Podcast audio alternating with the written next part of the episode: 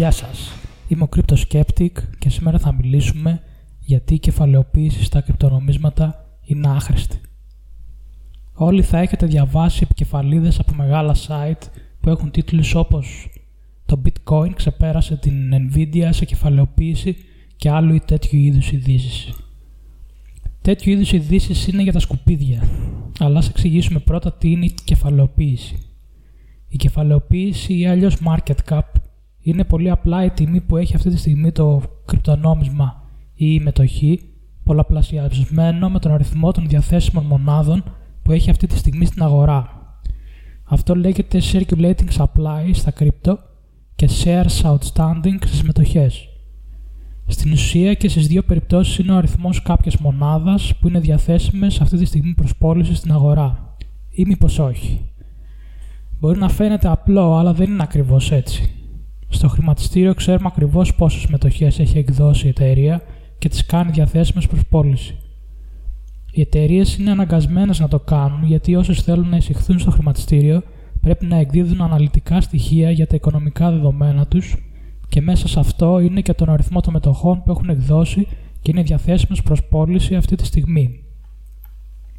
Επειδή οι αγορές των χρηματιστηρίων έχουν αρκετές δεκαετίες στην πλάτη τους, με τα χρόνια υπήρχε όλο και αυστηρότερο νομοθετικό πλαίσιο που όριζε τις διαδικασίες που πρέπει να ακολουθήσουν για να υπήρχε διαφάνεια έτσι ώστε να μπορεί ο επενδυτής να μπει στην αγορά με ασφάλεια. Φυσικά υπήρξαν και περιπτώσεις που τα οικονομικά δεδομένα που δινόντουσαν από τις εταιρείες ήταν πολλές φορές πλαστά με στόχο να παραπλανήσουν τους επενδυτές. Αλλά αυτό είναι κάτι που είναι μεγάλη συζήτηση από μόνο του. Α πάμε τώρα στα κρυπτονομίσματα. Εδώ τα πράγματα είναι λίγο πιο μπερδεμένα, γιατί θεωρητικά θα ήταν πιο εύκολο να ξέρουμε πόσε διαθέσιμες μονάδες υπάρχουν προ πώληση, λόγω της blockchain τεχνολογίας που είναι στην ουσία όλα ανοιχτά και μπορούν να βρεθούν με ένα κλικ, αλλά η πραγματικότητα είναι λίγο διαφορετική. Λόγω της φύσης των κρυπτονομισμάτων, που ο καθένας έχει τα κλειδιά του πορτοφολιού του, κατέχει πλήρως δηλαδή τα λεφτά του και δεν εξαρτιέται από κάποιο τρίτο για τη διαφύλαξή τους, όπως παραδείγματος χάρη είναι η τράπεζα. Υπάρχουν πάρα πολλά πορτοφόλια με εκατομμύρια κρυπτονομίσματα που έχουν χαθεί για πάντα, ακριβώς για αυτό το λόγο. Στα κρυπτονομίσματα, τα κλειδιά για το πορτοφόλι έχουν συνήθως τη μορφή ενός αρχείου που μπορεί να αποθηκευτεί σε υπολογιστές ή φλασάκι μιας μεγάλης σειράς από αριθμούς, από αριθμούς και χαρακτήρες που είναι αδύνατο να θυμάται κάποιος απ' έξω ή 12 με 24 λέξεις που είναι βγαλμένες από το αγγλικό λεξιλόγιο. Για να έχει κάποιος πρόσβαση στο πορτοφόλι των κρυπτονομισμάτων σας θα πρέπει να μαντέψει ένα από αυτά, αλλά να είναι σωστή και η σειρά. Όπως είναι φυσικό, πολλές φορές υπάρχουν περιπτώσεις που οι σκληροί δίσκοι των υπολογιστών ή τα φλασάκια χαλάνε και έτσι χάνονται για πάντα τα κρυπτονομίσματα που είχαμε. Άμα βέβαια δεν είχαμε κρατήσει κάποιο άλλο αντίγραφο από τα κλειδιά μας.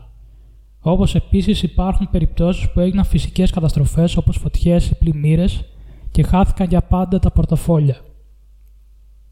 Σε άλλες περιπτώσεις, τα κλειδιά είχαν κλαπεί από hackers λόγω μη σωστής αποθήκευσης online υπηρεσίες όπως παραδείγματος χάρη να τα βάλουμε ας πούμε, τα κλειδιά στο Gmail. Με όλα αυτά κατά νου βλέπουμε ότι υπάρχει μεγάλη πιθανότητα να χαθεί για πάντα ένας μεγάλος αριθμός από κρυπτονομίσματα.